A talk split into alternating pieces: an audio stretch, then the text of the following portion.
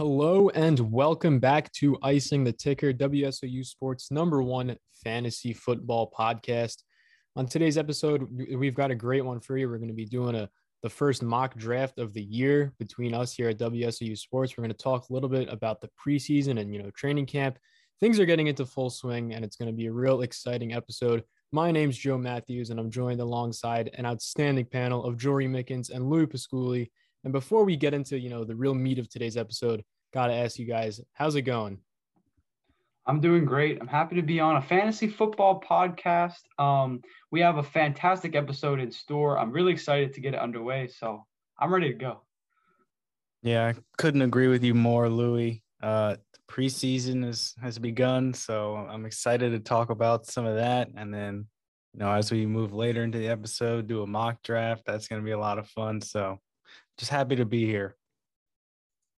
Absolutely, absolutely. It's going to be a great one. And as Jory said, we're going to save that mock draft for, for just a little later into the episode because we're going to kick this off, uh, no pun intended, by starting and talking about the preseason, which is now fully underway in the NFL. And kind of there, there's not much of a concrete question I want to ask, but more of sort of an open discussion here between us all, which is just with everything that's been going on, you know, a lot of teams have had some games already. There's obviously every year in training camp and preseason, there's the guys who, you know, really get a lot of buzz around them and start to improve their stock, be it just in, you know, terms of NFL and regular football, but especially in terms of fantasy football. So for this next five or 10 minutes, we'll just kind of go around and I'll, I'll start with you here, Jory. Who's just someone that you think has really shined in the preseason so far and really helped their fantasy stock? Well, to be honest, it, was kind of difficult to find players who stood out, you know, during week one of the preseason because there's so few starters actually playing at the moment. Um, you know, a lot of a lot of teams are not willing to to showcase much of their playbook because they don't, they obviously, you know, they don't want to they don't want to give it away before the regular season starts. But that being said, if there if I had to pick one player, I would say wide receiver Corey Davis for the New York Jets. Um, you know, he signed a three-year, uh, $37.5 million contract with the team this offseason after spending four years with the Tennessee Titans. But I think the biggest reason as to why I believe in in Davis is because during their first preseason game against the Giants, he was heavily targeted by rookie quarterback Zach Wilson. In less than a quarter, because I'm pretty sure he he played less than a quarter in that game. He had four targets from the rookie quarterback, and he definitely looked like his number one option on a lot of their on a lot of their plays. Uh, I mean, he's a former top five pick. He's six foot three. He's 210 pounds. So, you know, he was drafted to be great. On top of the fact that he just simply has the physical makeup to be a number one receiver as well. So, you know, that combined with the the rapport that he's building with the the franchise quarterback or potential franchise quarterback is is really good.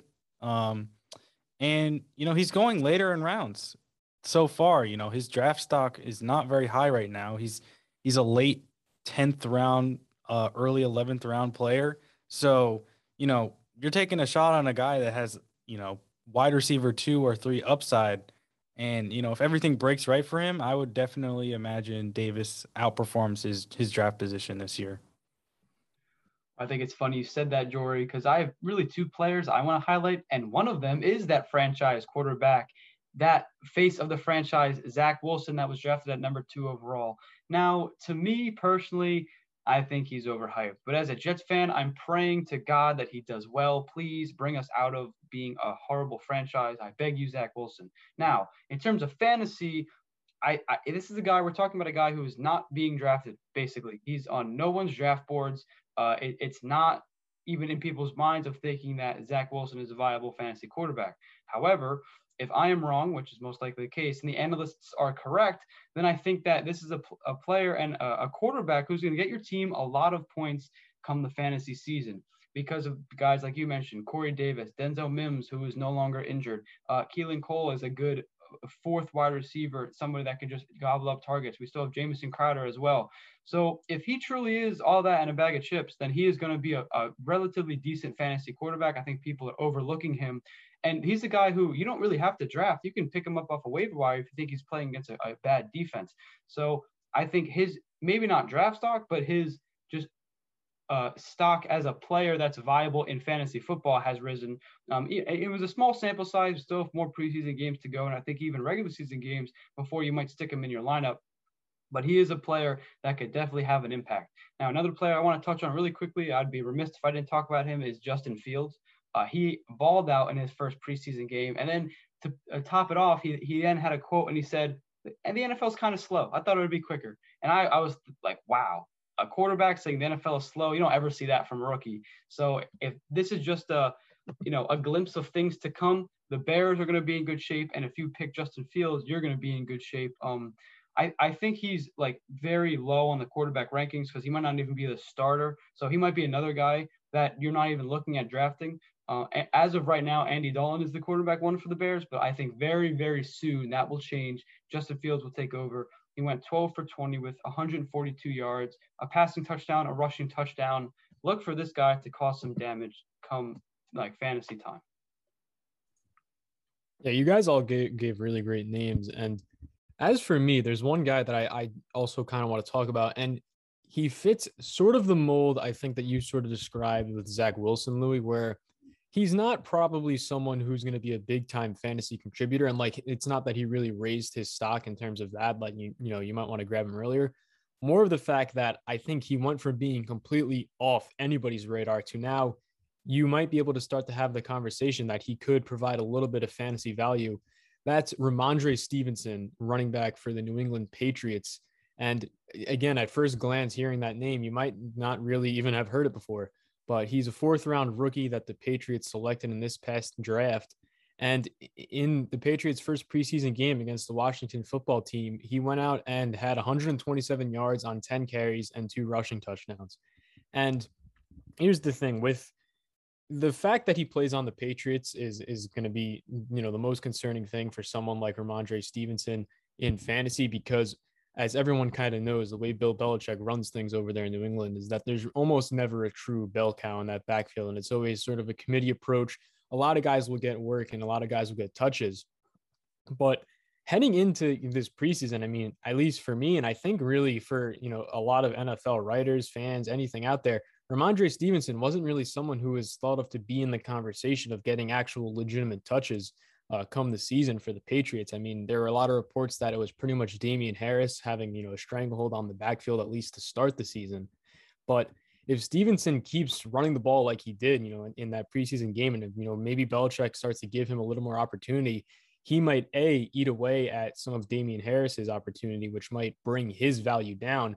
And then Rhamondre Stevenson might turn into being a guy who he probably won't be someone that you want to be a starter for your team to really, you know, put in there week to week. But guy who could, you know, be a waiver wire guy who you need for a spot start if you have a running back on a bye week. So I'm intrigued to see if anything else shakes out about that. And, and then, of course, you know, with the Patriots backfield, Belichick could have a guy who runs for 150 yards and then, you know, something happens and then he they're gone, they're cut. I mean, I'm thinking back to I think it was Jonas Gray a couple years ago where he had like the four touchdown game on like Monday night football or something and then immediately got cut the week after because he like missed a practice. So with the Patriots backfield, there's so much, you know, unpredictability that I'm not putting, you know, saying like, okay, go out and grab Rhamondre Stevenson in drafts. But I think he's just someone that after seeing the way he ran the ball against Washington, I mean, he just he, he had a, also a, a, good chunk of, of the 127 yards he had came. He ripped off a 91 yard touchdown run. I mean, the dude was really running all over the place and was at least compared to the other Patriots running backs that had entered that preseason game, he was really playing the best. So he's someone that I've now sort of turned my eyes open to and, you know, put on my radar and saying, okay, maybe this guy can do something in the future. Maybe he won't, but, you know, just worth having a little bit of the conversation now, given how outstanding of, of a performance he had in that preseason game. And I think it would be remiss if I, I didn't really just bring him up and talk about him a little bit. But before we move on, I mean, I'll open it back up again to you, Drury Lure. Anything, anything else uh, you guys want to talk about in regards to things you've seen in preseason or, or camp, or should we get going right into this mock draft, which I'm sure a lot of the listeners are are, are ready to go and hear? Uh, well, I guess I'll just say one thing about you know your pick with Zach Wilson, Louis. I mean, I feel like a lot of people are are hesitant to draft rookie quarterbacks because obviously you know they're coming in, uh, they're obviously a little bit inexperienced. There's an adjustment period, um, and but that being said, like even last year we saw Justin Herbert finish as a, a top fantasy option. I, you know, we saw Joe Burrow before going down with an injury was dominating in the NFL. So I feel like the quarterbacks that are drafted to be great, like a Zach Wilson, who went number two overall, is probably going to have a, a fine fantasy season. Maybe, you know, not to start off, but, you know, maybe he has a few bad games to start his career and you you trade low and and you buy the potential and then the second half of the season he starts to dominate and you have a you know a value quarterback now or you just pick him off off off waivers if no one decides to draft him at the at, at the start of the the season. So, you know, while I think there are some better quarterback prospects in fantasy, I, I mean, I feel like it's entirely you know it's fair. You you, you should be able to target a rookie quarterback because they've proven time and time again that they can get it done. Yeah, I agree with you. Those are two fantastic examples of last year. I don't think Zach Wilson can replicate what those two guys were doing last year, but if he can, that'd be fantastic for your fantasy team. Um, and I, I, just wanted to mention that it's it's very hard to judge based off of preseason because they don't really play a lot. They don't have too much action. It, it's totally different when you're not playing against you know the Giants' third team, uh, and and Zach Wilson's gonna have to go up against first team uh, NFLers. So it's a little bit hard to judge as of right now. But as the preseason moves on, we should get a better feel for the, the guys that we mentioned if they're going to get the ball or if they're going to be able to throw the ball efficiently or if they're going to be able to catch the ball efficiently. The other case might be whatever position they play. So it, it'll be kind of a feeling out process. It's hard to tell with just one preseason game.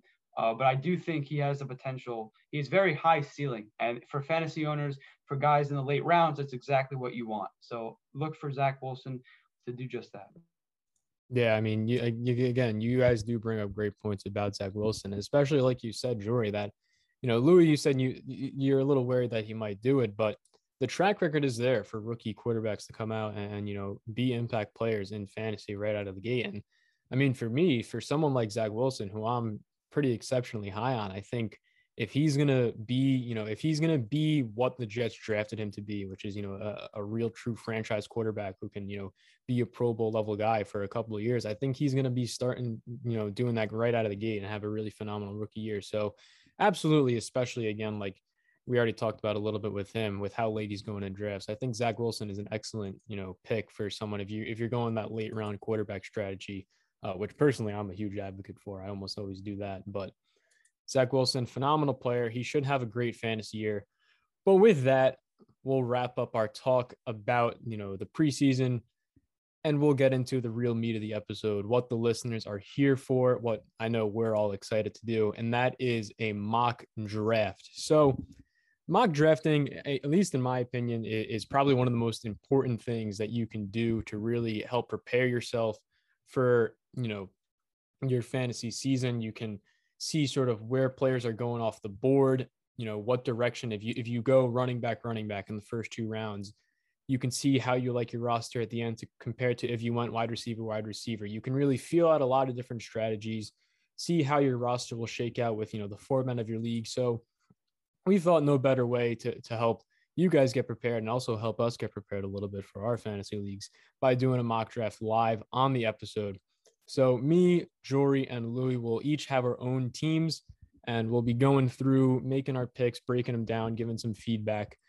Uh, it's going to be a, a 12 team PPR mock draft. So sort of at least what I think is probably the most, you know, standard popular format out there for uh, fantasy, two running backs, two wide receivers, tight end, flex, kicker defense, a quarterback, and five bench spots. So with that said, I mean, I think it's time we dive right in and get this thing started. So, Louis ha- is going to be drafting from the two spot. I'm going to be drafting from the six spot, and Jory will be drafting from the ninth overall spot. So, we're gonna get this thing started. And, and real quick before we go, and any anything else you guys want to say in regards to you know your mock draft strategy, a little preview of what you're gonna try to do, a- anything before we kick this thing off. Uh, I mean, just basically what you said, Joe, is it's it's an important part of fantasy football. I feel like you get an, an idea of where players are gonna eventually go in drafts, which is a good thing to know before you get into your actual leagues, because you know you can be better prepared, strategize for who you think is gonna be on the board at every at every position. So I think it is a, a vital part to being a good fantasy football player. All right, so we've kicked the draft off. Draft off. Kind of no surprise, Christian McCaffrey ha- has gone at the number one overall spot to the computer, and that's now going to leave Louis. You're going to take it away first. You're on the clock right now with the number two overall pick. Talk us through it. What are you going to do? You know, what's your strategy here? Yeah, so the number two overall pick is pretty easy, I think, in most drafts, um, because most likely Christian McCaffrey will be off the board. I would hope so. If Christian McCaffrey is on the board at two, you better take him. Uh, but most likely he will not be. And for me, out of the three running backs that I think are in like the top of tier number one, it would be Dalvin Cook, Alvin Kamara, and Derrick Henry. For me, I think Alvin Kamara has the uh, highest ceiling of any running back that's here because uh, of the simple fact that he could explode any given game. Um, and Derrick Henry rushed for 2,000 yards last year. So that's a, a good going into this year. Their offensive line will be just fine. It'll be pretty much the same as last year. But for me, I like Dalvin Cook. I had him last year. He can catch passes. He's a little bit of both. He's not as run heavy as Derrick Henry, um, and he catches less passes than Alvin Kamara, but he still is a good pick here at number two. For me, I like him more than Kamara and Derrick Henry. Um, I'm a big Vikings fan for fantasy. They usually have good players that produce a lot of fantasy points at almost every position. So for me, I'm going to pick Dalvin Cook with this second pick. All right. So Louis gone. Dalvin Cook at the two spot.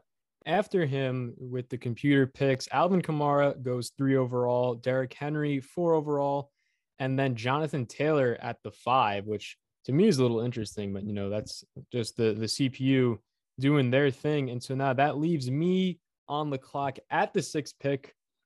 And at this point, it's kind of a little interesting for me here uh, because I personally I feel like there's a little bit of a tier break after about the first four or so guys. You know, McCaffrey, Cook, who Louis just talked about, and then Kamara and Henry. I think are sort of the the bona fide top four this year in terms of fantasy, especially at the running back position. I think after them, it kind of gets into a little bit of a murky area, at least for me, where there could be, you know, a, a wide variety of you know who who you rank in what certain spot. Uh, and so, looking at it now, I, I first of all, I, I'm gonna have sort of the conversation and debate of whether I should go running back or wide receiver here. I mean, I could go with someone like Davante Adams, who is probably the, the, consensus number one wide receiver right now, or or Tyreek Hill, who could also be in that conversation. I think both of them have real good shots to you know finish as the number one overall wide receiver. However, me personally, I always kind of like to go a little running back heavy, especially in the earlier rounds. I think it's one of the more important positions in fantasy. So I'm going to fade the wide receiver position at the six overall uh, just for this mock draft. And I think I'm going to focus in on taking a running back here. And for me, I'm kind of really between two guys at this pick, and that's Nick Chubb and Ezekiel Elliott. Chubb of the of the Browns and Elliott of the Cowboys. Um, I think with Elliott, I think he's someone who is being a little undervalued. His average draft position's around the nine spot. And so it would be a, a tiny bit of a reach, I guess, to take him at six here. But I think with Dak Prescott returning and, and hopefully he should be healthy fully for this upcoming season. I mean, that offense should get back to where it was. The, the offensive line was a little banged up last year, and it, it's probably going to still be a little worse this year. But I think the talent is still there with Zeke. And, you know, he he had a little bit of a down year, but I think kind of due to factors that were out of his control and not things that are I'm really worried about this year. But I'm gonna go with the other guy that I first talked about. That's Nick Chubb for the the Cleveland Browns. And yes, the the only there's a question mark that we're doing a PPR draft here, and and Chubb does not get the most uh, receiving value. But I think that in terms of just pure potential, and you know what? I'm I'm gonna just I'm gonna switch on myself now because I'm gonna go with Zeke Elliott. I'm gonna pick him here because I, w- I would start to have the conversation and make the case against Chubb of you know even though he is not a, a, big pass catcher and he is in sort of a little bit of a timeshare with Kareem Hunt, I think he's still worth a first round pick. But as I was saying those words, I started to not really believe myself, and I wouldn't have. I don't think I would have been able to provide a convincing case for the listeners. So I'm going to stick to my guns with what I just said about Zeke. That I think the question marks aren't going to be there for him. I think Dak's going to come back, and that offense is going to be really, really great the way it was in the beginning of last season. Zeke, he hasn't really shown much signs himself of slowing down outside of the fact that you know there's been some bad line play, some bad quarterback play. So I'm going to stick to my guns. I'm going to take Ezekiel Elliott, and he's going to be my my running back to anchor my roster in this mock draft. Yeah, I mean that's a that's a solid pick, Joe. Uh, I don't know if you've been following Hard Knocks, but he looks he looks pretty good, and so does the rest of the Cowboys. I mean, they they got to get healthy, but Zeke looks like he's in really good shape, and uh, I would imagine that he's probably gonna have a pretty solid season. You know, all things considered. But that being said, now with myself at the nine spot, um, you know, I could I could go I could do a curveball here and, and take a, a wide, the first wide receiver because again, uh, after you, Joe, it was Saquon Barkley and Nick Chubb that went to teams seven and eight. So no wide receivers yet. It's all running backs. And you know, I could again try and potentially get the number one receiver in fantasy and, you know, maybe go Davante Adams or Tyreek Hill, or I could go even Travis Kelce and not have to worry about the tight end position. But I feel like round one is is where running back should go, and there's only so few that are real difference makers. And with that said, I feel like the best running back on the board at the moment is Aaron Jones. Um, I mean, he's been so consistent the last couple of years for the Packers, and I feel like he's a lot uh, you know, he's very similar to to Alvin Kamara in the sense that he his touches are always going to be there, whether it be on the ground or in the air. And now with Aaron Rodgers committing to the Packers for one more season, you know, I have no qualms about his touchdown upside or anything like that. So I feel like Aaron Jones is is going to be the pick here for me, and uh, I'm excited to have him on my roster. Yeah, I mean Aaron Jones, a, a really good, phenomenal pick there, and I, honestly, he was someone who I, I, was considering just a tiny bit at the sixth spot. I mean, I, I think again that would have been it definitely would have been above his ADP, but I, I do agree with you, Jory, that I, I think there's questions about, you know, the sort of touchdown upside for him, but I'm not really worried about it, you know, with I think that I, I think is with the Packers offense as a whole, which we probably probably will talk about a little later if someone drafts well, Davante Adams actually has gone, so we won't talk about if someone drafts him, but you know, when guys like Rodgers uh, uh, get drafted.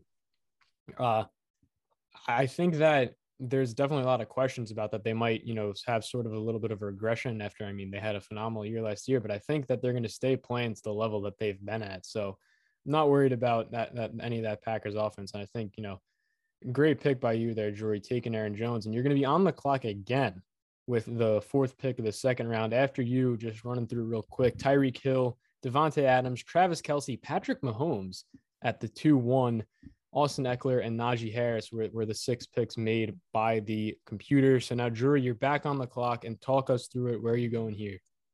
Yeah, well, this is one of the benefits of having a later pick in the draft. You you you get you know you're on the turn quicker. Um, I wanted Austin Ekeler to fall to me at this spot. I didn't think he would be able to, but if he did, that would have been a perfect, you know, running back, running back start to my draft. And then I probably wouldn't have drafted a running back for multiple rounds. Um, but that being said, there is still one running back that I'm willing to draft here at this spot. Um, and that's Joe Mixon with the Cincinnati Bengals. Uh, I mean, last year he was very inconsistent. He dealt he dealt with injuries. I think he I don't know how many weeks he missed, but he was definitely out for quite some time. Uh, this this past season. But he's a solid running back, and more. I think the most important thing is that he's basically the only running back in that backfield that is going to get any kind of work. Which, you know, sometimes opportunity trumps talent in fantasy, and you want to get the guy that's going to have a lot of touches. Um, and, you know, as as the Bengals also try and integrate Joe uh, Joe Burrow back into the offense because of he's obviously coming off an injury riddled season as well maybe they rely on Joe Mixon a little bit more than they, you know, would have thought heading into the season. So I think I'm going to go Joe Mixon here, secure my running back, uh, my two running backs to start the draft, and then, you know, worry about every other position from here on out. So Jory goes Joe Mixon, which I, I, do love that pick. You know, I've been a fan of Joe Mixon for a while, and I've had him on a couple of fantasy teams in the past. And I think this year, especially, uh, the fact that you know there's no Giovani Bernard there, he's going to have the backfield to himself. The real only question mark with him is going to be can he stay healthy? And you know, I think for him to get hurt again, I mean, it would be a real, you know, just awful, awful odds for him. So I, I buy the fact that Joe Mixon's going to have a big year. So love that pick for you. And you, I mean Jory's now got a real nice running back core of Aaron Jones and Joe Mixon. But I'm going to have to compete with that now because with this pick that I'm up on the clock now, after Jory, it was DK Metcalf and Stefon Diggs. Two receivers went. And that means the guy that I wanted to be here for me is here. And it's Antonio Gibson. I'm a Washington football team fan, so there's a little bit of extra bias, you know, into there. But again, I think looking at, at the board, at least how it stands right now, some of the other running backs out there, J.K. Dobbins, Clyde Edwards Helaire, D'Andre Swift, aren't really guys that I mean, me personally, I would feel comfortable taking, you know, this early in the second round. And, you know, if Gibson was not there, I probably would pivot to a wide receiver pick of someone like a Hopkins, uh, AJ Brown, Calvin Ridley. But Antonio Gibson is on the board. And I, am gonna be, you know, if this was what has happened, what was happening in an actual draft for me, I'd be, I'd be sprinting to my phone to hit the draft button because I think Antonio Gibson is gonna have a really, really, you know, big time year this year. Last year, he finished in PPR as the running back 13 overall, and that was with missing a couple of games due to a turf toe injury at the very end of the year. That was also also with not really having a full-on lead back role in the Washington backfield. He actually got outpaced in targets by J.D. McKissic coming out of the backfield, and receiving is the better part of Antonio Gibson's game than his rushing ability, which is kind of mind-boggling to think about. So this is someone who, in his rookie year, finished as just outside of being a running back one in fantasy while also not even getting the, the full opportunity of the best part of his skill set. If he coming into this year gets the opportunity from Ron Rivera and that Washington coaching staff gets a lot of targets out of the backfield, gets a little bit more carries, and, and especially, you know, I think he's going to be able to actually stay healthy this year. And, you know, it was just a real freak turf toe injury that damaged him towards the end of last season. He, everything is on the wall for him to have a huge, huge monster season. And so, with that said, I'm going to take him, have him as, you know, my second running back. Now I've got a running back core of Ezekiel Elliott and Antonio Gibson, two guys in the NFC East, two guys who I feel really strongly about heading into this coming year. And now I've sort of set myself up to sort of look for some other positions as the draft continues to go on. And yeah, so after I picked George Kittle goes in the second, then AJ Brown, Justin Jefferson, and that hands it over to Louis, who had a bit of a long wait. You know, like Jory said, you, you get a quick turnaround when you're at, at at the end of the draft. You also get one at the beginning of the draft, but you got to wait until rounds two and three to do that because that when you're picking at the two spot like Louis is in this one, it's a pretty long wait from your first round pick to your second round pick. But now Louis on the clocks and it's going to be pretty quick, and you're going to have two picks here pretty much in, in the next four. So talk us through this, you know, next series of picks for you, Louis. How are you going here? So I thought I was going to have a decision to make because I didn't know if George Kittle would be off the board, uh, but Kittle is off the board. Um, I am a proponent of taking tight ends early. I think that's a position that can really, really help you if you have a top tier tight end. Um, I also think though that players such as Mark uh, uh, Mark Andrews and T.J. Hockenson are also viable tight ends. But Kelce, Kittle, um, even even uh, Darren Waller is up in that conversation with those elite tight ends. And it's basically like having another wide receiver, and you don't have to worry about oh, do I have to play Noah Fant this week or or or uh, another tight end that's like questionable because I was having that decision last year. But anyway, Kittle's off the board. My guy D Hop is staring me in the face. And I think as much as I want to take him, I have to go running back. Um, I, I I don't know what team number one is going to do. I think they're only going to take one more running back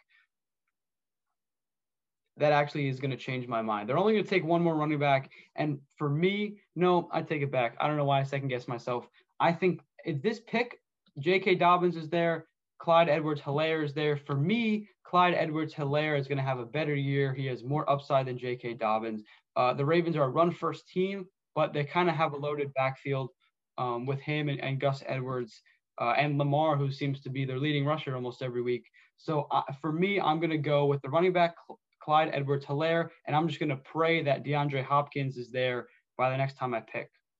So it looks like he is not there as the team number one went Calvin Ridley and DeAndre Hopkins. They did not pick a running back. So I could have taken DeAndre Hopkins and maybe that would have changed their pick, but I guess we'll never know. Uh, so right now I have two running backs. I went Dalvin Cook and Clyde Edwards Helaire. Now I am thinking of reaching for Darren Waller simply because of what I said before. I like reaching for tight ends. I think they can really help you in the long run. And I am not as high on Darren Waller as others are, but since he is here and I do not pick for a long time, I'm going to do it. I'm going to pick Darren Waller. I think you can find your wide receivers later in the draft, waiver wire, people you never expect to be good come out and, and are fantastic for you at wide receiver. You can find wide receivers. It's hard to find a good tight end. It's hard to find running backs. That's why I went running back, tight end. I really like I really like both of your picks there, Louis. I mean, uh the Clyde Edwards Helaire one, I think he's gonna be a big value this year because I know myself, I got burned by him last year. And I think people are going to be kind of scared after, you know, he had sort of a, a, a bust of a year last year for where he was being taken in the draft and fantasy drafts. Uh, but I think heading into this year where he's going to have the backfield to himself, he's going to have a real, real monster season. And I also really like that Darren Waller pick. And I know you said you're not as high as sort of the consensus on him. I actually am one of those people. I mean, I think honestly, I have him ranked higher than George Kittle for this season in terms of in terms of pure fantasy just because I think he's going to be you know the number one receiving target in that Raiders offense. He's going to command such a such a huge you know percentage of the targets. And I do agree with you. I I am a proponent also of kind of taking tight end early. Uh, and that sort of leads me into this next discussion, which about my pick at, at, at, you know, this is now the sixth pick of the third round. After Louis picked Darren Waller and went J.K. Dobbins, Josh Allen, quarterback, went off the board, and Keenan Allen, Allen to Allen back to back. Uh, but now I'm sitting here and I was hoping that Darren Waller was actually going to fall to me with this third round pick because I think with the tight end position, especially this year, you have to either pay up in the beginning of the, of the draft and you get that elite Travis Kelce, Darren Waller, George Kittle type. But if you don't, and if they're not there for you, I mean, you know, for this year, I'm, I'm sort of targeting with sort of my third round pick, seeing if I can get one of those tight ends there if they're not there, which is what's now going to be my strategy for this mock draft, I'm just going to punt the position and pretty much not take one until, I mean, the 13th, 14th round. I'm, I'm keying you guys into my strategy for this mock draft. So you're welcome for that.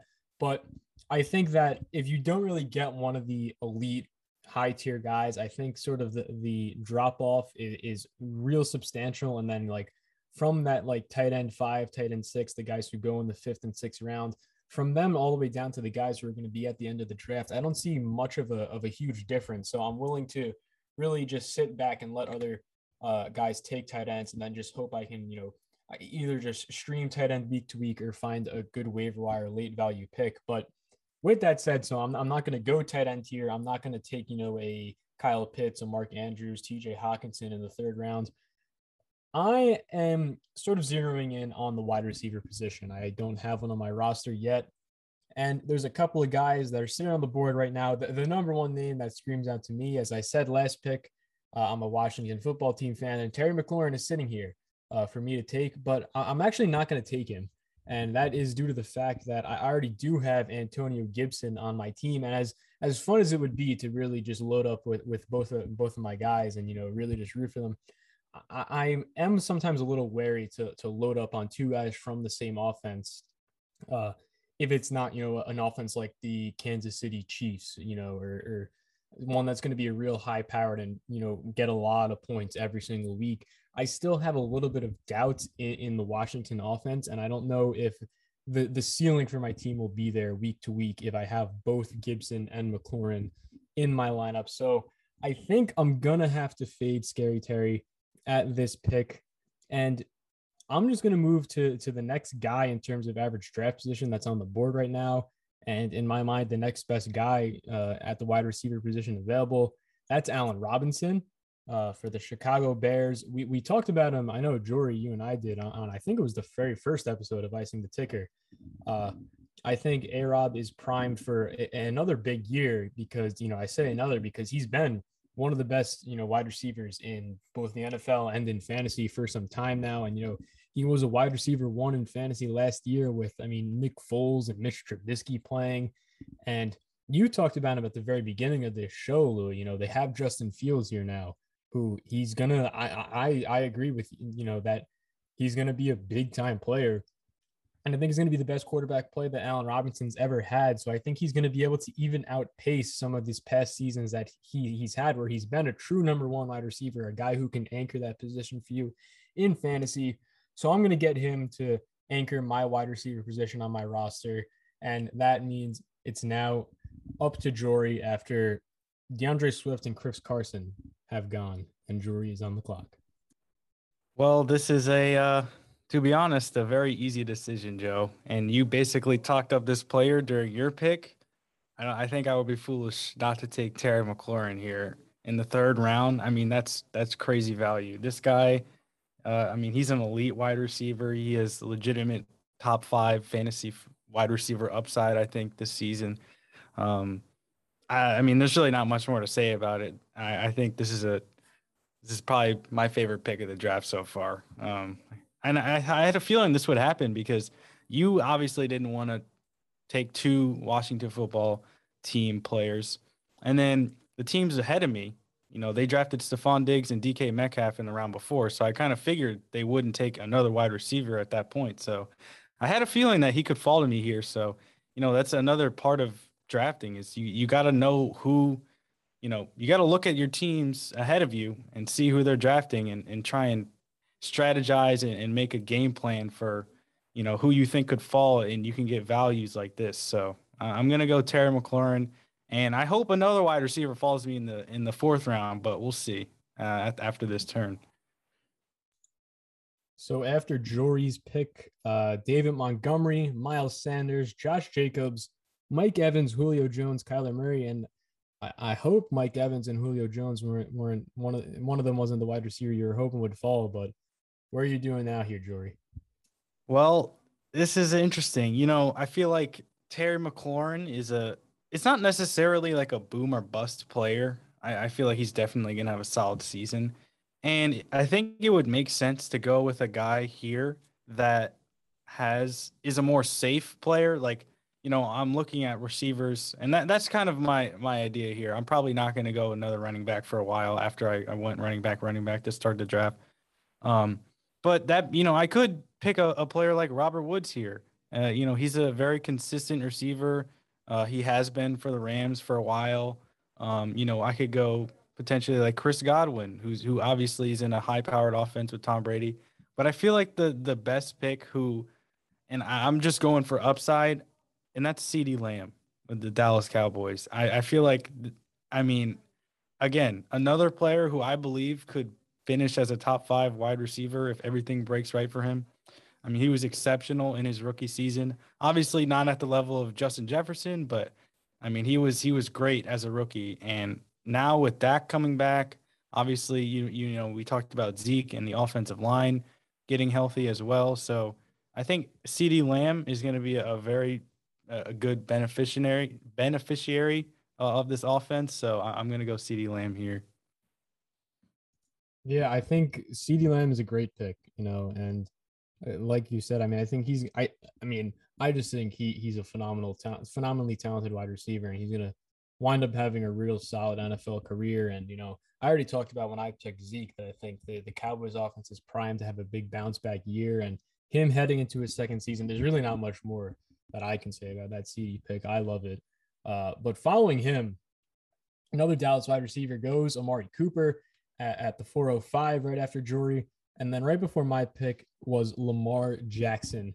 And so now I'm sitting here uh, with the seventh pick of the fourth round. And to be honest, I- am not incredibly sure how, how I'm going to go uh, at this spot because if I want to go running back, which you know, I kind of like to load up on running backs a lot, you know, and you know, with this league having a flex spot in this mock draft that we're doing, to be able to put a third running back in your flex spot is something I usually like. But at this stage right now, the guys that are on the board, Darrell Henderson, Travis Etienne, Kareem Hunt, Myles Gaskin, you know, are guys that you know I, I do like some of them, but I'm not sure if I'd take them right here uh, in the fourth round. So I don't think I'm going to go running back, and I think I'm going to you know get myself another solid wide receiver too to put on my roster. And at the wide receiver position, it's another tough conversation for me, but I think it's almost it's kind of the opposite. It's a good one because there's a lot of guys that I like here. Uh, I mean, Cooper Kupp's here, DJ Moore, Adam Thielen, Robert Woods, Chris Godwin. Th- there's a lot of different options I could go with here. And I'm gonna sort of, I think, you know, it was kind of a little bit of what your strategy was, Jory, where you, you were chasing the upside with CeeDee Lamb. And I am gonna chase, you know, a big time upside boom type player. And maybe it's a little bit of a reach over some of the other guys that are available. He, he's not one of the very top in terms of ADP that's on the board right now, but that's Tyler Lockett from the Seattle Seahawks. And you know, with Tyler Lockett, there, there's a big conversation that a lot of people like to have that he's very inconsistent. And it, it really was kind of prevalent last year. You know, he had 50 point weeks legitimately, but then he would follow it up with four points in a week. But with me, I, I, don't really buy the whole Tyler Lockett inconsistency narrative because I think last year was really the only first time in his career where he had sort of, you know, a streaky up and down season like that. In previous years, he's been a pretty consistent, you know, week to week, solid, you know, safe wide receiver. And so I'm sort of looking at last year like almost an anomaly in terms of his entire career. And honestly, I mean, last year it's almost a, a, a, good anomaly to have, you know, a good problem to have to have someone who could go off for 50 points any week. And I think he's still going to carry that upside. I think he'll be a little safer too this year. I don't expect him to really having wide variations of, you know, where his weeks go. And especially with the fact that I already have Allen Robinson as my, you know, locked in wide receiver one, a guy who is a little safer. I'm not banking on Tyler Lockett to be the number one wide receiver on my team. I can afford to take a little bit of a risk here and really chase the big time upside and, you know, the big boom weeks from Tyler Lockett. So I'm going to take him as my wide receiver two at the four in at, with my fourth round pick. And that'll turn it over again to Louis, who, who had another long wait, but he is going to be back on the clock. That is a fantastic pick. I love Tyler Lockett. Uh, yes, he may be inconsistent, but th- like you said, the fact that he could win you a game by himself is almost irreplaceable. There's not many, very many players in the NFL that can do that. I love that pick for you. Now, for me, I'm so happy you did not say the guy who I wanted to get, and which is DJ Moore. Now, in terms of ADP, Chris Godwin is ahead of DJ Moore but I am so excited, and I might be a little bit of a homer for saying this, to see Sam Darnold just absolutely flourish down in Carolina. He's got his old teammate in Robbie Anderson. He has DJ Moore caught for a thousand yards last year, if I'm not mistaken. He is arguably, I won't say the best because Derrick Henry did just rush for 2,000 yards, but he has the most versatile running back in all of football and Christian McCaffrey, that offense is poised to take such a big leap this year. And I want to get into that. I want to tap in with this pick with DJ Moore. I didn't didn't even put that much thought into it. I'm just so excited to see him do well next year. Now the two play uh, the team number one, they had two picks. They went wide receiver, wide receiver, which is weird because now they have four wide receivers and only one running back. But I guess Christian McCaffrey kind of makes up for two running backs with the amount of points he'll score every week. So I, I can see why they did that. And now I have a decision to make because I could chase the upside of a player like Ja'Marr Chase, um, who I probably would pick over Robert Woods right now, just because I think that offense um, is going to be very well if Burrow is healthy. Ja'Marr Chase could, you know, is a wide receiver one and will fill that role nicely with the Bengals. And I'm a proponent of waiting on quarterbacks. I do not like to pick quarterbacks early.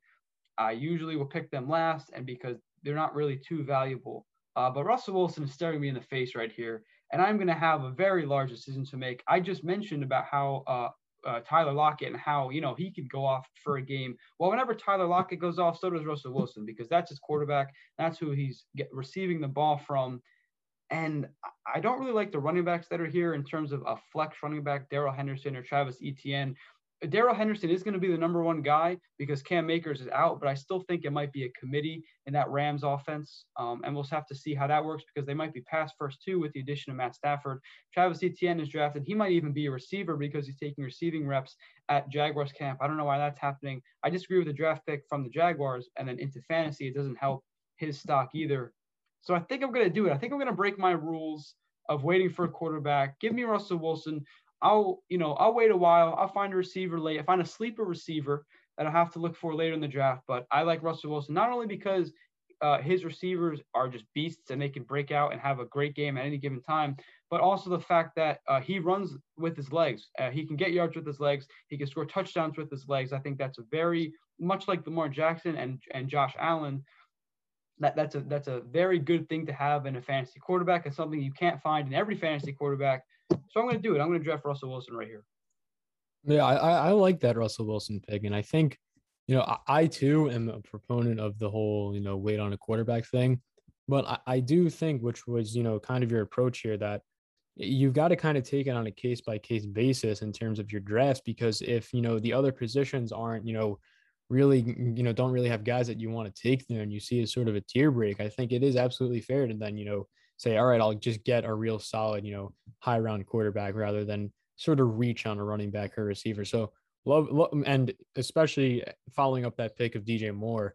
Uh, I love those picks for you, Louis. I mean, that team right now, Russell Wilson, Dalvin Cook, Clyde Edwards-Helaire, DJ Moore, Darren Waller, that's looking pretty solid. Uh, I, I got to say myself, uh, but after Louis Louis' pick of Russell Wilson, uh, Travis Etienne, Myles Gaskin, and Kareem Hunt went off the board. And also, I did forget to say, in between my Tyler Lockett pick and DJ Moore pick, uh, the CPU took Cooper Kupp, Kyle Pitts, and Mark Andrews. So all those guys are off the board now. And I'm sitting here again with kind of a little bit of a decision. Uh, I could go running back here. I could get my third running back. I also could get a third wide receiver uh, maybe do something a little bit, you know, get a safer guy as sort of a safety blanket to the possible inconsistency of Tyler Lockett, another guy who can play to a wide receiver two level. And to be honest, I'm not really sure which direction I'm going to go. I'm, I'm, I'm not going to go with the quarterback here. I don't, I mean, the guys, Dak Prescott, Justin Herbert, Aaron Rodgers are, the, are at the top of the board right now. I don't think any of them really warrant going in the fifth round right now, especially over some of these, you know, flex positions that are available.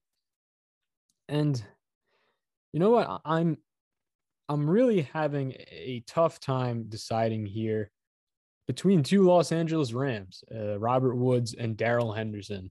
Uh, Darrell Henderson, the running back, is the first guy I think I'm going to kind of talk about a little bit. I think there's a little bit more of a question mark to him because you know he was a guy who was not supposed to be the starting running back for this team. It was going to be Cam Akers, and then obviously Cam Akers goes down, is out for the year with an Achilles injury.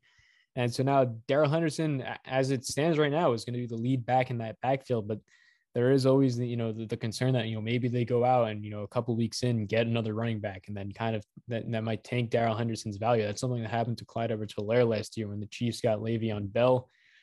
But I also do see the upside there for Darrell Henderson in, in a run heavy offense like the Rams, an offense that just in general should be super high powered.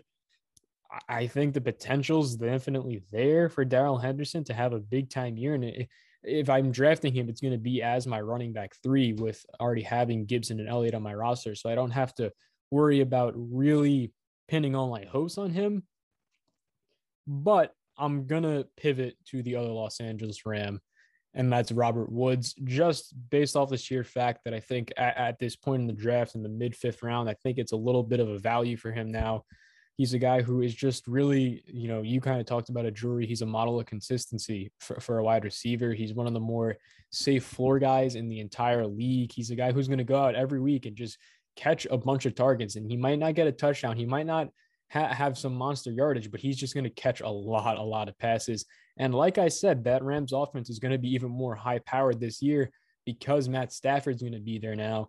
And you figure, I mean, Cooper Kupp might also be in the conversation, but I think Robert Woods is going to wind up being the number one receiving target for Matt Stafford, who I think is the most underrated quarterback in the NFL right now. I think he's a, a top 10 quarterback, bar none. And we saw what Matt Stafford did with Kenny Golladay and, you know, turned him to a real elite wide receiver in Detroit. I think Robert Woods is going to get a little bit even better than we've seen from him in years past. And, you know, we know that he's, as we said, a high floor guy, a guy who's going to catch a lot of passes in a PPR league, too, a full point PPR league. That's going to give him a little bit of an edge over some other guys. So I'm going to take Robert Woods as my third wide receiver, a little bit of a safety blanket with, with the risk of taking Tyler Lockett earlier. And now I've locked in that I have Robert Woods, Tyler Lockett, and Allen Robinson as my wide receiver core. I feel great about that. And now I can sort of focus a little bit to getting some running back depth in the coming rounds. And one of those guys that I just talked about on, on the Los Angeles Rams offense, Darrell Henderson, he went and so did Ja'Marr Chase after my pick. And now that means Jory Mickens is again on the clock. What will he do? Well, uh, it's a, it's a shame you had to take Robert Woods because I think that would have been the, the auto pick for me here at, in this fifth round you know, I, I talked about how McLaurin and Lamb are kind of more upside guys. I think eh, having Robert Woods as like my consistent flex uh, receiver every week, just a consistent guy that would have constantly gotten me points uh, in that position would have been a great to have or a great thing to have. And you know, looking at the rest of the running backs, uh, or excuse me, the wide receivers, uh, you know, I'm not really uh, ecstatic about any of them. You know, there's Kenny Golladay who's been dealing with some injuries, and he's obviously with the Giants, and that's a whole question. Um, you have Michael Thomas, who again another question mark there. He's also dealing with some injuries. Then you know you have a, a guy like DeVonta Smith, um, Odell Beckham. You know, so I'm not really feeling the the wide receiver position at this point. Um, maybe in the sixth round uh, after this turn, I'll, I'll consider taking another wide receiver, but I think at this point in the draft, um, I'm I'm either looking at quarterback or tight end. But in my opinion, I think I would want to go tight end because I feel like the quarterbacks are there's always such a deep position. Whereas tight end, if you don't get one of the top five tight ends, you're probably just gonna be picking up guys off the waiver wire every week. So I'm gonna go TJ Hockenson with the Detroit Lions. I think he's probably gonna be a top the four tight end most likely probably behind Kelce, Kittle, and Waller. I, you know, I saw Kyle Pitts went a little bit earlier, and I'm kind of surprised. Uh, I don't know, even if Kyle Pitts has, you know, the best rookie tight end season ever, I don't think he's going to finish as a, a, top five tight end this year. I, I, just, it's tough for rookie tight ends to come in and be great. So I'm going to go TJ Hockenson here and just lock in my tight end position. Hopefully, this doesn't come to, to bite me uh, in, in the next round. Jory, I love that pick. Uh, I mentioned him earlier. He is going to be more than serviceable, and getting him this late is fantastic. There's not really much uh, competition in terms of target shares. They reinforced the O line, drafting Penei Sewell to give uh, Jared Goff some more time to throw the ball. I think he's going to do you uh, a world of like he's going to do your fantasy team very, very good. Well, I'm happy to hear that. Um, uh, thank you. I appreciate it, and I hope that you know, this my team is shaping up pretty nicely, I think, and I'm glad that you think the same, Louis. But um, you know, now we're back on the clock again with this six round pick, and again, you know, I was talking about the wide receivers, um, and a few of them went after me. Kenny Golladay, Brandon Aiyuk, and Diontae Johnson and Michael Thomas all went um after I picked T.J. Hockenson. Brandon Aiyuk was actually a player I was hoping fell to me here in the sixth round. I feel like that would have been a perfect one, two, three combo. Uh, another second year wide receiver for the for the 49ers, uh, an upside guy as well. Now I, I'm in a very, you know, questionable decision here. I, I mean, it's it's tough. Like I could go quarterback, but again, I feel like there's just so many good quarterbacks left, and I'm willing to wait at this point in the draft. I feel like I can grab one later and be content with my quarterback position. And, you know, looking at the running backs as well, you know, I could go running back and, and try and get some depth there. That honestly seems like a, a probably the best course of action at this point in the draft. I mean, again, the wide receivers, I, I just don't love them. Who's left on the board? So I think I might go running back at this spot. Uh, crazily enough, even though I said earlier in the draft I was going to wait a long time to take another one. Um, but we talked about this guy Joe, I think earlier in the in the on like the first episode, I think of this podcast, and that's Mike Davis for for the the Atlanta Falcons. You know, he's not the the the most talented guy, but he he obviously played uh, in place of of Christian McCaffrey for the Panthers this past season, and proved to be you know a capable workhorse running back. So I feel like, um, you know, while he might not have the best production, he, he's a starting running back on a on a good offense, and you know he's again insurance for the two running backs that I took first and second, or in the first and second rounds with Aaron Jones and Joe Mixon. So I think I'm going to go Mike Davis here, and and then just not worry about running back for the rest of the draft most likely. Yeah, I I with that Mike Davis pick, I'm going to say I, I love it and I hate it kind of because I, I, at least for me, I mean, I mean, in, in, this draft, because I love Mike Davis, and you know, like you talked about, we mm-hmm. talked about him on, on you know one of the earlier mm-hmm. episodes of Icing the Kicker. I think he's primed for a huge year. I think getting him like you just did in the sixth round. I mean, guy who's probably going to be the the three down workhorse for that Atlanta Falcons team, unless you really think that you know Qadree Ollison can, you know, take significant snaps away from Mike Davis. I think he's a great value and so I don't like it because he was a guy who I was hoping would maybe be there for me. But I do kind of like it because it makes my decision easier now at, at this sixth round pick. Because I was, you know, in a hypothetical world where he did fall, it was between him and this one other guy who's available right now. And he's someone who I'm just going to smash the draft button on and take. And that is from your Denver Broncos Jory, Javonte Williams. I am exceptionally high on Javonte Williams as just an NFL prospect in general. I think, you know, heading into this past NFL draft, I and Jory's repping his Bronco shirt. Uh, for the, for the listeners, you, you can't see us right now, wearing it proudly. Uh, but Javonte Williams was a guy who, outside of Najee Harris and Travis Etienne, I had him honestly in the conversation as the third best running back prospect in this NFL draft. He's he's just an exceptionally talented back. He's going to be on the Broncos, who there is a little bit of question marks in regards to their offense, but I think they do have a, a very high ceiling offense, and there's the potential that they could really click. You know, Drew Lock, he's kind of had an up and down career so far, and if he, I mean, if he figures it out, they're going to really be able to hit their stride. Even if he doesn't, Teddy Bridgewater, we've seen him be able to sustain you know fantasy you know assets and I mean, for, for, a period of time in, in, in, the past season in Carolina with Mike Davis, you just talked about. I mean, he, he was able to get a Mike Davis was able to get a sizable amount of targets out of the backfield from Teddy Bridgewater.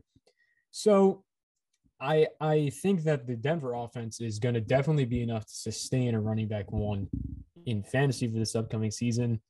And I think Javonte Williams is going to wind up being the true workhorse on this Denver Broncos team. And Jory, you're the Broncos expert, so maybe you know you, you might have a little bit of different opinion on this. But the way I see it is that Javonte Williams is younger, and I think he's flat out more talented than Melvin Gordon, who's the other guy in the backfield right now, who is actually coincidentally the next guy in the running back rankings. Uh, in terms of ADP sitting on the board right now. But Melvin Gordon also currently is dealing with a little bit of a groin injury, and you know possibly maybe that lingers into the beginning of the season.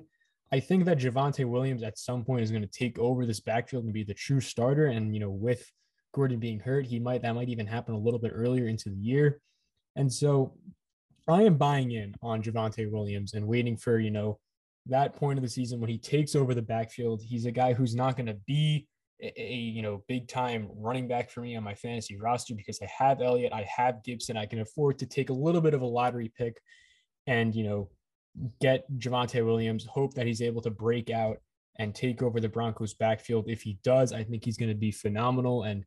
I think he has true running back one potential in terms of fantasy, and to get that kind of upside in the sixth round is something that I'm always happy to do. So I'm going to take Javonte Williams here. He'll be the third running back on my roster. He'll probably sit on my bench. I'm probably going to have Robert Woods in my flex spot now. I know I said earlier that I kind of like to have three running backs and put a running back in the flex, but I'd probably put Robert Woods as my flex, leave Javonte Williams on the bench, and that'll hand it over now to Louis after Dak Prescott, Odell Beckham Jr., and Tee Higgins go off the board following my pick.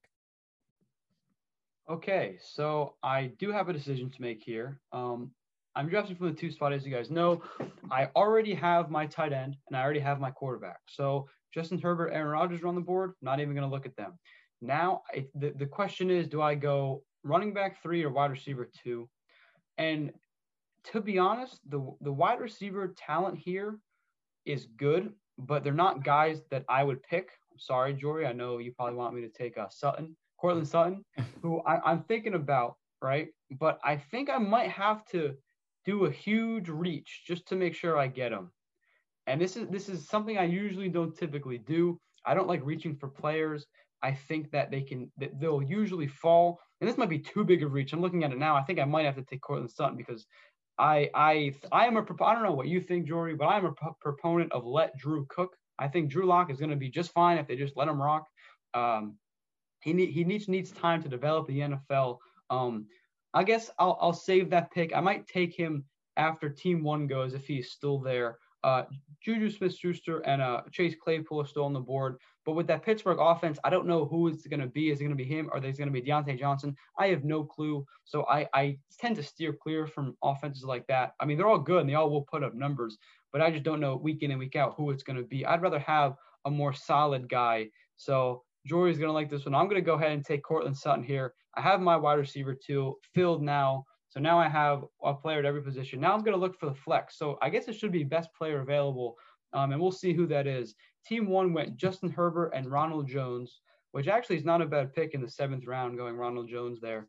Um, so now I'm back on the clock, and I'm going to have to see who I want to take. Again, Smith Schuster still here. Claypool, D- DJ Chark is still here.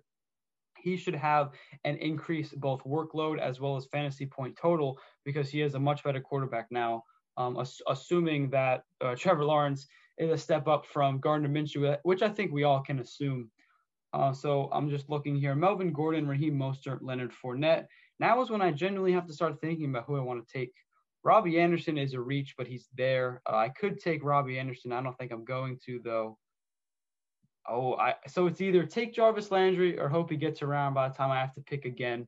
Uh, I'm just gonna take a look at the other teams. So there's the only team with three is you, Joe, and uh, team eight also has three wide receivers, and I guess team 12 does as well. But other than that, all the other teams have two wide receivers. This is tough. This is tough here. These are the kind of tough decisions you have to make in fantasy.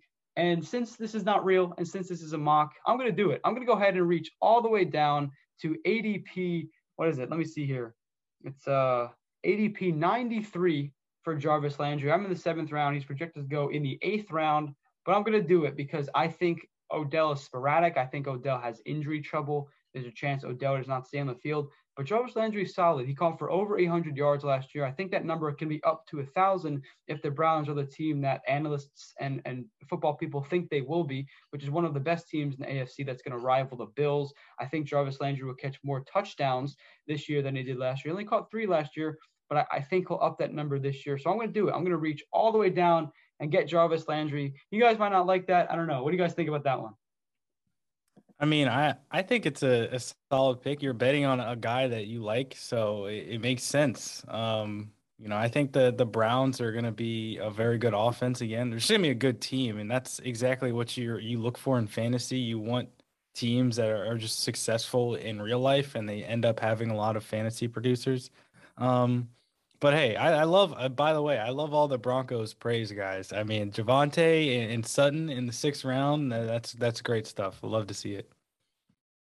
Yeah, I mean, like what Jory said, you know, I think it's always good when you sort of bet on one of your own guys, and you know, that's another thing to keep in mind if you, you know mock drafting. If you're drafting for real, you know, don't be afraid to reach a little bit on a guy that you really truly believe in. You know, Louis Louis he believes in Jarvis Landry and he thinks he's going to have a great year. So he goes and takes him in the seventh round ahead of where you know some of the other people you know the experts and the consensus think he's going to be. There's nothing wrong with that. If, if you truly feel that you know someone's going to have a big year go out and grab him. So i mean absolutely. Louis and I, I, again i do i mean I, I am seeing i think a little closer in, in terms of jarvis landry to where he would have gone in terms of adp i'm not as high on him as you but again i think he's still a real solid pick to you know put on your roster. I mean again, with what you already have, you already have Courtland Sutton, you already have DJ Moore, like you said, him as your third wide receiver, you really can't go wrong there. So I, I do like that pick, and I do also like the pick of Courtland Sutton. I will say though, as this leads me into uh, the conversation that I'm going to have for this upcoming pick here, and we're going to talk about the Broncos again. I mean, this is Jory's, you know, this is Jory's dream because I don't think Courtland Sutton's the best wide receiver on the Denver Broncos. I think it's Jerry Jeudy, and he's sitting on the board right now. And I will say I'm not going to take him, but I need to talk about him because he would be my pick had there not be another person that I'm going to take, which I'll talk about in just a quick second. I think that Jerry Jeudy, I mean, I am no professional or anything like this, but in in my my quote unquote years of scouting, you know, blah blah blah, as just a fan, you know, watching college football and stuff like that. Uh, Jerry Jeudy is the best wide receiver prospect I've ever seen, in my opinion. I really truly think that. I think he's going to turn out to be a legitimate bona fide superstar receiver. Like, I mean, I'm talking DeAndre Hopkins, Davante Adams, Stefon Diggs, top five level wide receiver. That's how high I am on Jerry Jeudy. And you know, he's going into his sophomore year. And I mean, that's usually the year for wide receivers when it starts and when they really kick off and have a big boom. And again, yeah, maybe a little questions of the quarterback play in, in Denver, but I think Jerry, Jerry Jeudy is just uh, exceptionally talented. That being said, though, with the combination of the fact that I do already have Javonte Williams, which I also talked about earlier, I'm not big on getting two guys from the same team. I, as much as I want to draft Jerry Jeudy and as high as I am on him, there's another guy who I am just a little bit higher on, at least in this point in the draft, that I'm going to take here, and that's Raheem Mostert of the San Francisco 49ers. Yes, there's a lot of question marks with him in regards to injury, and you know, can he stay healthy? He he he is almost due for an injury every year. Kind of seems like you know it. It's really a shame to see because I think if Raheem Mostert was able to string together a true 16 game, you know, season where he stays healthy and you know commands that 49ers backfield he'd be in the conversation of one of the, you know, better running backs in the league. And you'd see him going in like the third or fourth round in fantasy drafts. But again, you know, this is a guy who's going to be the fourth running back on my roster. I already have Williams, I already have Gibson and Elliott. Mostert, I think, is a guy who there is a concern that he he might lose the job to another guy, Trey Sermon, who I don't know.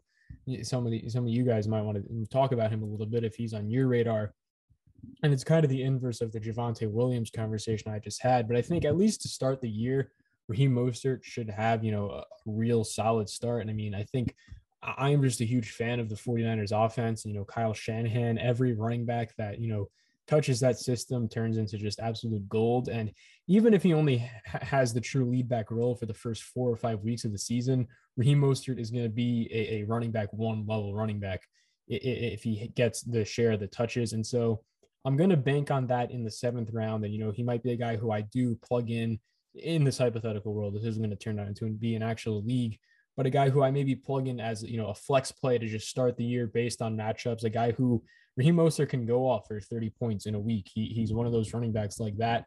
So getting him on my roster, another big time boom potential guy, a guy that I don't really have to worry about if he doesn't pan out because I have three running backs taken ahead of him.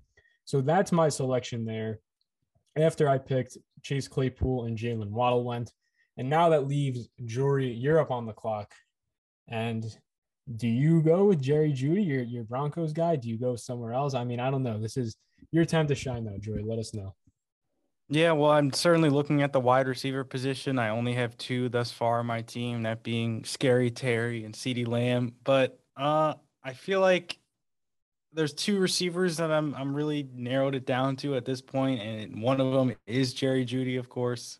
You know, that's it is a little bit of bias, but I, I do feel like he's also I mean, he could have a, a really, really good season. He looked pretty solid um in their first preseason game against the Vikings, as did really the the entire Broncos offense. So um I, it's either him and or Deebo Samuel of the the 49ers. You know, I was talking about Brandon Aiyuk a little bit earlier.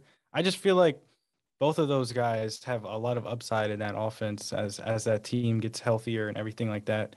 But I think I'm gonna take Jerry Jeudy. Um, I, I just I just feel like he he he's he's that guy, and you know I'm willing to bet on the talent. The Broncos drafted him to be great. And, you know, with Courtland Sutton kind of still rehabbing his injury, I mean, I feel like he'll probably be healthy and ready to go by week one. Uh, it's still a little concerning, but I, I, feel like Jerry Jeudy could have a really, really good uh, sophomore season with the, the Broncos. So I'm to go Jeudy here. And, you know, as you see, Well, as we can see, at least Deebo Samuel, who I was talking about, went right after Jeudy. Um, and after that, we had uh, Dallas Goedert, Trey Sermon, DJ Chark, Tom Brady, another quarterback, and Leonard Fournette right before me. So now, I, I mean, I feel like I have all my skill positions are, are pretty much filled at this point.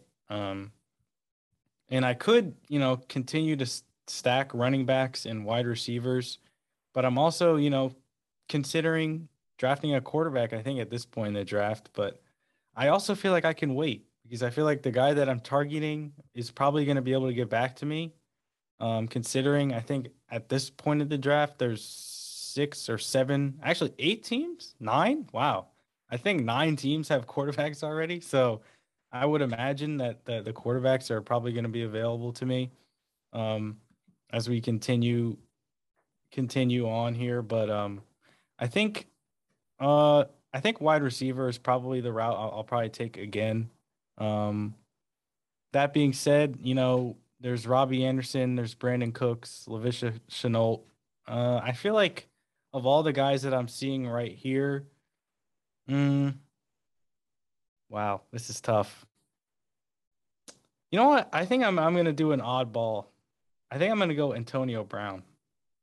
That's a it's a weird pick, but you know, I feel like Antonio Brown I mean, he's a generational wide receiver for the last decade, one of the best receivers we've ever seen. And, you know, obviously he's probably to be the third target in that offense. You know, God forbid anything happened to, to Mike Evans or, or Chris Godwin, he, he gets a bump up. And he's, you know, a top target with one of the best quarterbacks ever in a great offense. So I feel like, you know, while this is probably a reach and I could probably get a better receiver at this point in the draft, why not take the shot on Antonio Brown and, and maybe have one last great season with the Buccaneers? No, I definitely like that pick. That's somebody who's not on a lot of people's radar. And as you said, he is on a fantastic offense. Even if those two guys are healthy, I still think that he could get targets, he could get touchdowns. Uh, that whole offense is going to be buzzing. And when an offense is buzzing, uh, the, the, receivers are as well. Even if it, they're the wide receiver three, um, that's going to be fine. And imagine having him as your flex or as your wide receiver too. That's a fantastic pick, Jory. I like it. Yeah, I, I agree. I mean, the the upside that that pick holds is, I mean, probably one of the higher ones in the entire draft because, like you said, I mean, Antonio Brown, Antonio Brown, generational talent on a team with Tom Brady on one of the best offenses in the league. He has the potential more than probably anybody in this draft range to put together, you know, a true top tier wide receiver season in terms of fantasy. But I will say I am a little glad that you you you took Antonio Brown and, and diverged from sort of the ADP consensus there, Jory, because that means the guy that I was targeting has fallen to me, and that is Robbie Anderson of the Carolina Panthers. Uh, I think he's just gonna have a real solid year. You know, I think he's a little bit more of in the Robert Woods safe, you know, high floor type mold. Uh, but I think he's just to have a phenomenal season. Last year, he was the wide receiver 21. You know, that's a wide receiver too, a guy who you could put into your roster last year. I mean, I had him on one of my fantasy teams last year, and, you know, started for me for a good majority of the season. Uh, he's a guy who can do that and I think this year he might get a, a, little bit better. I mean, Curtis Samuel has left the Panthers offense. So I think that helps both Robbie Anderson and DJ Moore, who Louis, you already took earlier and talked about him. So I think you see a little bit of an uptake in both of them because they're going to be, there's going to be some more targets up for grabs. Add into the fact that Robbie Anderson, as you again mentioned earlier, Louis, he's playing with Sam Darnold, someone who used to play in uh with in uh in New York. I, I think it's just primed to have a big time season, Robbie Anderson here. And so I'm just going to take him there. I think it's just a great value at this point in the eighth round. Nothing more I have to say on that. That is a great pick because I was hoping he would fall to me, but unfortunately he didn't. You picked him. Now, I'm kind of like you in the sense that I don't really like having two wide receivers on the same team, but I think this offense is poised to have a really good year. So I wouldn't mind having DJ Moore and Robbie Anderson on my team. But now I have a decision to make. Um, the wide receiver left here for me is Brandin Cooks. He's the highest ADP, and there isn't another wide receiver until you go all the way down to 103 at Tyler Boyd. So I, I like the the Brandin Cooks pick here. But the question is, if I pick Brandin Cooks, oh yeah, he will definitely be there. Oh no, he might not be. Um, I'm almost certain the running back that I want to pick after Brandin Cooks will be here. I only have two running backs right now, so I'm going to need a third one in order to get some depth. I'm going to assume team one does not take him. If he does, I'll be a bit sad and I'll be mad at the computer. But right here, I don't really think I have too much of a, uh, an option. I got to go Brandin Cooks. I like him. Uh, I don't even know what the quarterback situation is. Is uh, Deshaun Watson going to play? Is he not going to play? Uh, if he plays, is he going to be as good as he was last year, throw for 5,000 yards? I don't know, but I, I do know that Brandin Cooks is the wide receiver one on that team. So I'm going to draft Brandin Cooks here. And something we have not really talked about that much is byes. And I think about now in the draft is when you start to pay attention to byes because in the first, you know, six, seven rounds, you want the best players available. You don't care about byes. If there's one week where you have a lot of guys on bye, then you're going to be able to figure it out somehow. You still have those really good players. But now, whether it becomes a little bit more versatility, there's more players to pick from as the talent pool gets less and less. I think now is when you really start focusing on byes. And for me, I think I'm, I'm pretty good. My byes look pretty spread out. there I don't have too many players with the same bye week. So um, luckily, I don't really have to worry about that too much. But for you guys, if this was a real draft, uh, and for listeners at home, now around round nine, round 10, definitely start worrying about bye weeks to make sure you don't load up on a guys that have a bunch of the same bye weeks. So the two players that were taken after Brandin Cooks were Marquise Brown and Rob Gronkowski. That's an interesting pick. Um, he's probably going to be really good because he is again part of that Buccaneers high-powered offense. But now I am on the clock, and the guy that I want is here. The running back pool is very, very dwindled at this point.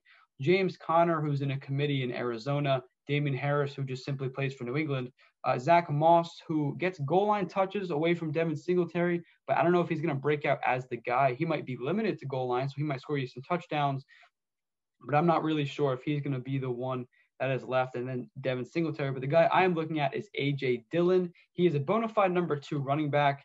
So I don't know how much production I'm going to get from him on a week to week basis. He might be re- reliant on touchdowns in order to score you some points, but that's a, a gamble I'm willing to take. I think in these later rounds, he is the best talent available. He's better than any of the other guys I see around here. Plus, if he scores a touchdown or two, like if he scores a touchdown every other week, I'll be happy with that. I don't have to play him that much. I already have Dalvin Cook and Clyde Edwards Helaire. Plus, worst comes worse, if this was a real team, I'd probably trade for running back because of all the wide receivers I have, or whatever the case might be. I might work out a deal uh, somewhere. So I think I'm going to go AJ Dillon right here, uh, and I'm going to take him just to make sure I have three running backs. I'll send it over to you. Yeah, I, I, I like both of those picks that you made there, Louis, Brandin Cooks. I mean, wide receiver one on a team, you, getting that in the eighth round. I mean, just huge, huge value. AJ Dillon too. I love AJ Dillon. Uh, I think he should be the lead back in Green Bay. I don't think they should have paid Aaron Jones, but that's another conversation. Uh, but I know again, love those those picks. And right here now for me, this is a real easy decision uh, for me. And I'm just going to take Damien Harris, running back for the New England Patriots. I talked about the Patriots backfield situation a little earlier in the episode with Rhamondre Stevenson, but I think Damien Harris is the most talented man in the backfield. And yes, with Belichick there, it's probably there's not great odds that it's going to turn into a true bell cow role. But I think if anybody could do that, it would be Damien Harris. I buy the talent, I buy the chatter around him in camp and such. And you know, Belichick's talked him up. I think there's a good chance that he takes over the backfield. And if he does, getting a bell cow back in round nine is a huge value. So I'm just gonna bank on Damien Harris doing that, and to, then I'm gonna take him with that ninth round pick. And after that, Jalen Hurts and Matthew Stafford go. Quarterbacks are starting to go because before my pick, it was Joe Burrow, Trevor Lawrence, and Zach Moss. So now, Jory, where do you stand? Yeah, well, you mentioned quarterbacks are going off the board. Um, strangely enough, whatever team seven, yeah, they took two quarterbacks, Lamar Jackson and Jalen Hurts. You don't see that too often. And then team five also took Dak Prescott and Joe Burrow. But speaking of quarterbacks, I think I'm going to take mine here finally. Uh, I'm getting a little nervous that I'm not going to be able to f- uh, find one if I don't take him here. That's Ryan Tannehill. Um, I, I feel like he's probably like the last solid, you know, top 12 potential quarterback left. Um, you know, other guys are going to have good weeks here and there, but I feel like Ryan Tannehill with obviously AJ Brown and then the acquisition of Julio Jones, it, that's he has elite upside at that quarterback position. So I'm going to lock him in as my starting quarterback. And then, you know, after that, you, you see some tight ends, some receivers, and the first defense goes off the board, surprisingly, in the 10th round. But, um, you know, I'm going to take a guy that I talked about earlier in this episode, and that's Corey Davis. You know, we're in the 10th round now. And I, I kind of mentioned that's where his average draft position is. So I'm, I'm not afraid to take Corey Davis here. Uh, like I said, a lot of upside with Zach Wilson as the potential number one receiver in New York. So I think I'm going to take Corey Davis here in the 10th round. I love that Corey Davis pick because that's who I was hoping would fall to me with this 10th round selection. So I can't go with him there. Uh, but now I, I, my hand has been kind of forced. And I talked about earlier that I like to wait on tight ends. But tight ends are really starting to go. I mean, Robert Tonyan has gone, Logan Thomas, Irv Smith just went uh, along with Will Fuller after Jory's pick. So I feel like I kind of have to take a tight end at this point. And again, there's really not anybody exceptional available right now, and especially this late in the draft. But I'm kind of fine with that because I don't see much of a, a tier break from the guys that are going now up to you know some of the earlier round guys like you know Noah Fant, Dallas Goedert. So w- with this pick, I'm gonna break my rule where I said I don't like to take two guys from the same team, but I'm to take someone from an offense that I think can consist can really sustain uh, multiple high level fantasy assets. I already have Robert Woods from the Rams. I'm to take the Rams tight end Tyler Higbee. We've seen in the past, you know, he he's had some stretches where he's been, you know, really dominant. I think him having the improved QB play of Matt Stafford, I think you could see a big year from him. And you know, at this point in the tenth round, just chasing upside and hoping I, I strike gold with him. And if not, I can just drop him and you know pick up a waiver tight end depending on who gets hot to start the year. So after my pick, Mike Williams, has gone Rashod Bateman, the Los Angeles Rams defense. And now Louis, you're up with the 10th, uh, with the 11th overall pick in the 10th round. Apologies. Yes. And I have four wide receivers, only have three running backs. So I think I'm going to have to go running back again here. And for me, I think the best two is either Devin Singletary or Phillip Lindsay. Um, Devin Singletary, they're both running back twos. Devin Singletary, I think, will get more work than Phillip Lindsay will. Uh, David Johnson, I think, is the bona fide running back one uh, in on the Texans. I don't know why that took me so long to think of, but uh, so I think we're gonna go Singletary. Uh, even though I don't like rooting for Bills because I'm a Jets fan, um, I'm gonna go Devin Singletary here, and I'm gonna see what Team One does. Team One takes the Washington Football Team's defense as well as Curtis Samuel. So I couldn't go running back again here, or I could just go best player available. I don't think I'm gonna take a defense yet. It seems a bit early for a defense. Um, I could take Deshaun Watson right here just to have a, a, safety or a backup, but I think with the uncertainty that's present with taking Deshaun Watson, I'm going to steer clear of him. Um, and I'm just going to look for best running back or wide receiver available. And it's between Michael Gallup and Darnell Mooney. And for me, I think Michael Gallup has Michael Gallup is more talented, but I think Darnell Mooney has more upside with how good that offense could be. I think I'm going to go Darnell Mooney here just because I had him last year. He wasn't horrible. He, he played well, and I like him at this spot. I really like the Darnell Mooney pick, and I think especially you know Anthony Miller's gone now in Chicago, so he should have the number number two receiver role locked down uh, behind Allen Robinson. So I really like that pick with me now on the clock, uh, it, you know, we're getting into the very late rounds of the draft. You know, there's only only four more left. I mean, looking at my roster, all I have left are bench spot and my quarterback, and then just you know kicker and defense. Which I mean, I think you know, at least for me, I just completely punt those until the last two rounds of the draft. And I could go quarterback here, but I think the guys that I'm targeting at this point, I mean, I've pretty much punted quarterback thus far. They're going to be there at, you know, the 12th round, 13th round. So I'm not going to address that. I'm going to go get the final guy to be a piece on my bench. I'm going to get another wide receiver. It's the guy who's the best available right now. It's a guy who I think should be drafted. I mean, like he's one of the guys that, you know, I have in my mind that every draft I have to leave with him. I think he's the best later round sleeper this year. He's a rookie. He's from Louis New York Jets. It's Elijah Moore. I just think he's going to be a phenomenal, phenomenal receiver. He's got all the talent in the world. He's got the potential to take to take the number one wide receiver spot in that Jets offense. You know, with Zach Wilson there now.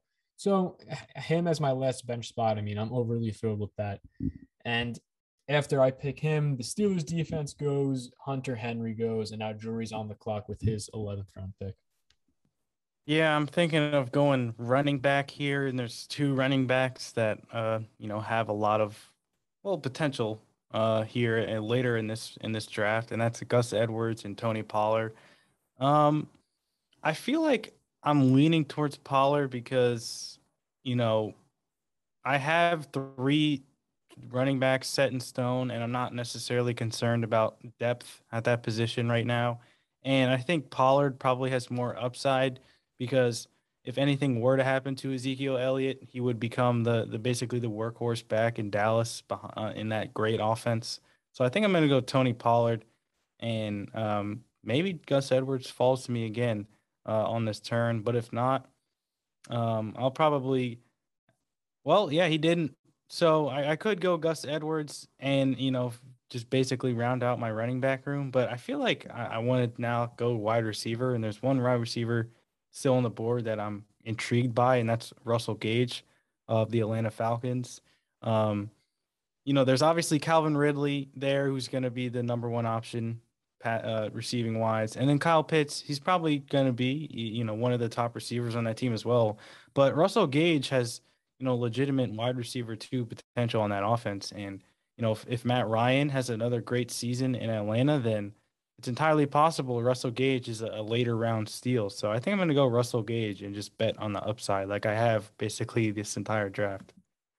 Yeah, I like that Russell Gage pick, especially to round out the rest of your roster. Uh, and now I'm sitting here with the 12th pick, and I mean, kicker, defense, and quarterback are the three positions I have to address.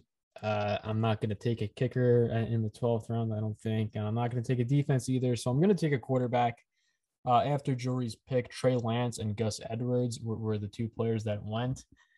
And I mean, at this point, the, quarterbacks is really kind of slim pickings for me. Justin Fields, Kirk Cousins, Tua Tagovailoa, Ryan Fitzpatrick. You know, it, it's in the category of guys who, um, if this was you know how my draft panned out, I'm probably gonna start the year at least you know streaming quarterbacks and hoping to find one off the waiver wire. So with that said, I'm gonna take a guy who you know, I'm not going to bank on him to be a season long starter for me, a guy who I can pr- pretty much dump pretty easily uh, once, you know, I find someone else better on the waiver wire. Maybe this guy sort of falters a little bit. It's another guy from a player I already have uh, uh, who's on a team in addition to a player I already have. I do think that quarterback is the one exception to that rule that I kind of set for myself because I think sometimes it's nice to sort of have a little bit of a stack of, you know, if you have a quarterback and you have one of their wide receivers, you get kind of double the points for whenever, you know, if that wide receiver scores a touchdown, I mean, 99% of the time, it's going to be their quarterback throwing it to them. Uh, it's not someone who is a wide receiver on my team, but a guy who's going to get a lot of receiving options. It's a guy from my Washington football team. It's Ryan Fitzpatrick. I think you know just to start the year, the upside he has, he could he could go off for a couple you know big time games hopefully that happens. Hopefully it doesn't. If not, I'd be able to just, you know, cut Fitzpatrick and pick up, you know, maybe someone like Justin Fields, maybe someone like Zach Wilson Tua Tagovailoa if one of them really start to have a breakout season. So that's my quarterback. And, you know, hand this you, Louis, for, you know, probably the last real meaningful pick on your roster before we get into kicker defense territory. Yeah, I love that pick with Fitzy. Uh, I don't know how much it's going to be good from a fantasy standpoint, but from a football standpoint, I think he can lead that team to a playoff berth, which I'm sure you're happy to hear. Now, for me, there is not much talent left. I got to scroll all the way down to find out any player that I want to take. And I think for me, it's going to be a running back. If you remember from the first round, my first round pick, uh, number two overall, was Dalvin Cook. So I think I'm going to go with a handcuff here and take uh, Mattison, Alexander Mattison, just in case anything happens to Dalvin Cook just to have on roster. I think it'll be helpful. I think it'll be useful. So I'm going to take him to fill out my bench, and we'll see what Team One takes. Team One went Justin Fields and then tight end Jonnu Smith. Um, so I am back on the clock again, and now I think I'm just going to look for either best kicker or defense available. And as of right now, Ravens, Bills, Browns, Colts, they're all up there. Um, and then kickers, it's uh, Younghoe Koo, Ryan Succop, Harrison Butker, um, for kickers, I like picking a kicker that's on a very good team. Um, some people like picking kickers who's on a mediocre team because of they might not get to the end zone, they'll stop and kick a field goal. But I think like the Chiefs are just going to score a lot, as are the, the Tampa Bay Buccaneers. So I'm going to go with Harrison Butker from the Chiefs. Yeah, I definitely like the Harrison Butker pick. You know, I mean, he, he's been kind of one of consistently the better fantasy kickers uh, over the past couple of years. Uh, for me now, I'm on the clock, and you know, I, I, nobody really worth in the defense taking uh, anything there for me. I'd probably just wind up streaming defense. That's really my strategy every time I go into the draft is just wait for my very last round to pick a defense, and then just stream week to week. You know, add and drop defenses based on their matchups. So I'm going to take a kicker here, and I'm not going to. Um, I'm going to take a guy who's not at the top of the draft board at all or anything. He's probably not really on many people's radars. I can't even find him right now uh, on the uh, sleeper app, and I have to search his name up. Uh, but I, I want to select him just uh, because I want to talk about him. And I still can't even find him. So maybe I have to just go a different route and, you know, just pick someone and then talk about this guy later. So I, I took Ryan Succop for the purposes of the mock draft, but a guy who I'm kind of maybe targeting as a kicker, just, you know, to get first dibs on if he turns out to do something is Evan McPherson, who's a rookie kicker for the Bengals. He was taken in the fifth round of the draft, which for a kicker is pretty high draft capital. He's had a lot of good buzz in camp. I mean, I think in the preseason there was a highlight where he completely cleared the the netting behind the field goal on a, on a pretty deep field goal. So he's got some phenomenal leg strength. Maybe he turns out to be one of the next, you know, Justin Tucker long term really good kickers in the NFL. Maybe he doesn't. Kicker, I mean, in my mind, is not important at all in fantasy. You can just add and drop week to week. So I'll take Ryan Succop for the purposes of the mock because I couldn't find Evan McPherson in, in, the sleeper app. But Evan McPherson is a guy who I'm looking at at the kicker position, and now it's Jory's pick. Yeah, with these last two picks, just go kicker defense or defense kicker, whatever you know you you're feeling. Um, I'll probably just pick the Colts defense. Uh, you know, I know they're they've been they were solid last season. I think they're probably going to be pretty solid again. So that'll be my pick here in the 13th round. We'll see uh, who gets drafted.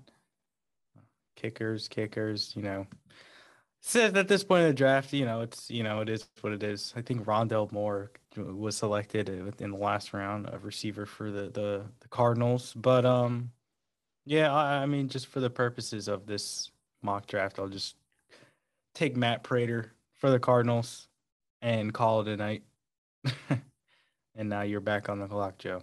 Yeah, and I mean here uh, is one on you know I'll take a defense, and I mean I don't know I'll just take the Broncos defense because they're the best available.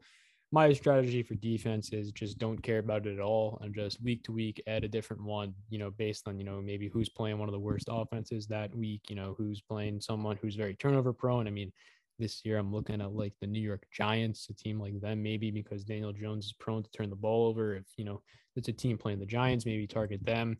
I mean, some I'm I'm trying to think of other teams who are going to be pretty bad this year. Uh, I can't really think of anything off the top of my head, but that's usually my strategy: is just target whoever's playing the worst team in the league that week, and you know just add them off waivers.